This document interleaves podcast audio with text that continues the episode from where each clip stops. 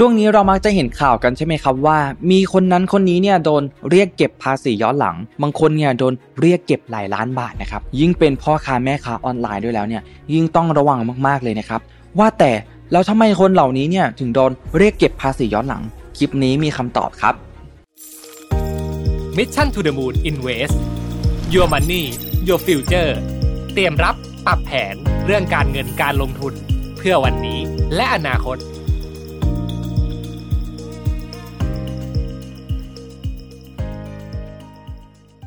ก่อนอื่นเลยหลายๆคนเนี่ยยังมีความเข้าใจที่ผิดอยู่นะครับว่า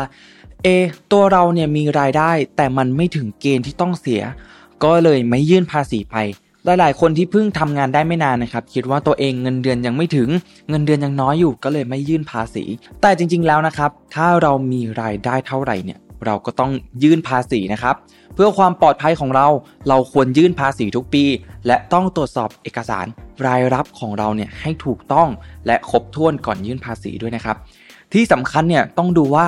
รายรับของเราเนี่ยอยู่ในเงินได้ประเภทไหนนะครับและอย่าลืมใช้สิทธิ์ลดหย่อนภาษีนะครับยิ่งถ้าคุณลงทุนโดยการซื้อกองทุนหน่วยลงทุนต่างๆไว้เนี่ยคุณอาจได้เงินภาษีคืนด้วยนะครับการยื่นภาษีบุคคลธรรมดานะครับจะมีสองระยะนะครับก็คือหนึ่งนะครับระยะครึ่งปีแรกจะเป็นการยื่นภาษีเงินได้ประเภทที่ห้าถึงแปดนะครับที่ได้รับตั้งแต่วันที่หนึ่งมกราคมนะครับถึงสามสิบมิถุนายนของปีภาษี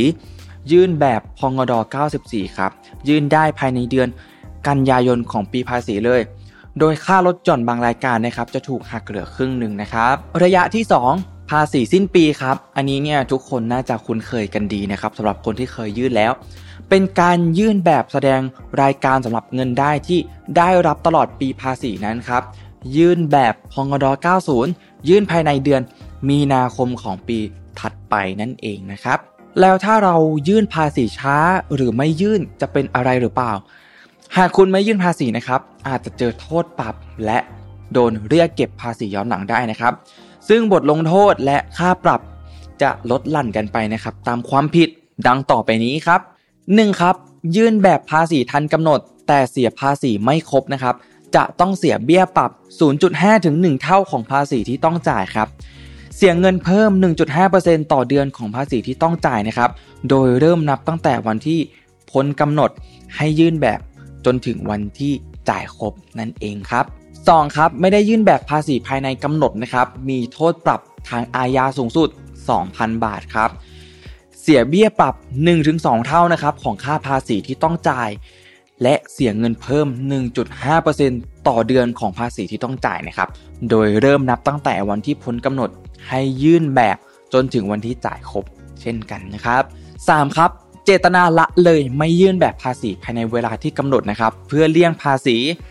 มีโทษนะครับ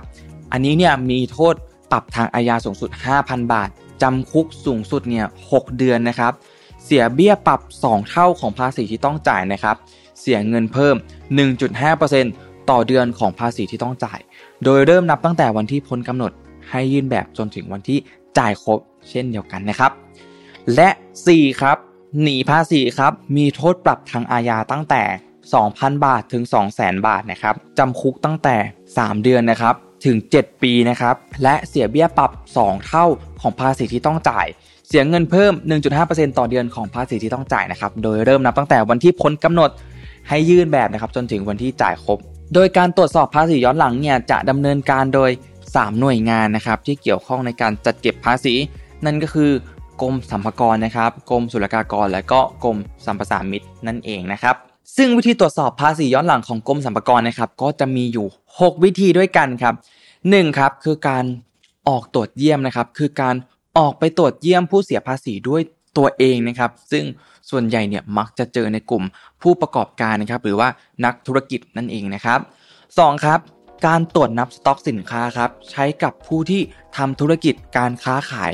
ทั้งในประเทศและก็ส่งออกนะครับซึ่งการนับสต็อกสินค้าเนี่ยจะทำให้ทราบว่าผู้ประกอบการเนี่ยได้เสียภาษีครบถ้วนหรือไม่นั่นเองครับสามครับการตรวจใบกำกับภาษีนะครับการทำใบกำกับภาษีปลอมเนี่ยเป็นอีกหนึ่งวิธีที่หลีกเลี่ยงภาษียอดฮิตเลยนะครับดังนั้นเนี่ยกรมสรรพากรเนี่ยจึงใช้วิธีการ ตรวจสอบภาษีด้วยการสอบยันใบกำกับภาษีเพื่อดูว่ามีการปลอมขึ้นมาบ้างไหมนะครับจากนั้นเนี่ยจึงคำนวณภาษีที่ถูกหลีกเลี่ยงไปและก็เรียกเก็บย้อนหลังต่อไปนั่นเองครับสี่ครับการตรวจคืนภาษีนะครับวิธีนี้เนี่ยจะใช้ตรวจภาษีกับบุคคลธรรมดานะครับซึ่งเป็นวิธีที่ทางกรมสรรพากรเนี่ยจะใช้บ่อยมากครับห้าครับการตรวจค้นครับวิธีนี้เนี่ยจะใช้ในกรณีที่สงสัยว่ามีการหลีกเลี่ยงภาษีจำนวนมากนะครับและชัดเจนครับโดยจะเข้าทำการตรวจค้นเพื่อหาหลักฐานเพิ่มเติมนะครับพร้อมทั้งเนี่ยยึดและก็อายัดบัญชีรวมถึงเอกสารต่างๆที่มีความเกี่ยวข้องกับการหลีกเลี่ยงภาษีไว้ด้วยครับหกครับการออกหมายเรียกตรวจสอบภาษีครับกรมสรรพากรจะทำการออกหมายเรียกเพื่อตรวจสอบภาษีนะครับโดยผู้เสียภาษีเนี่ยจะต้องส่งมอบบัญชีและเอกสารต่างๆเนี่ยให้พนักงานทำการตรวจสอบซึ่งหากพบว่ามีการหลีกเลี่ยงภาษีเนี่ยก็จะดำเนินการนะครับเรียกคืนภาษีย้อนหลังต่อไปนั่นเองนะครับการตรวจสอบภาษีย้อนหลังมีอายุความเท่าไหร่สำหรับภาษีเงินได้บุคคลธรรมดาและนิติบุคคลนะครับมีอายุความตามหมายเรียกเนี่ยภายในสองปีนะครับนับจากวันที่ยื่นภาษีแต่ถ้ามีหลักฐานว่าบุคคลนั้นเนี่ยจงใจหลีกเลี่ยงการจ่ายภาษีจริงนะครับจะสามารถขยายเวลาของอายุความเนี่ยไปได้ถึงห้าปีนะครับและสำหรับภาษีธุรกิจสามารถเรียกเก็บย้อนหลังได้มากถึงสิบปีนะครับตามมาตรา หนึ่งเก้าสาม ทับ สามสิบเอ็ด นะครับประมวลกฎหมายแพ่งและพาณิชย์นะครับซึ่งอายุความเนี่ยเรียกเอาหนี้ภาษีอากรคืนจะนับตั้งแต่วันที่สิ้นสุดการยื่นแบบภาษีครับ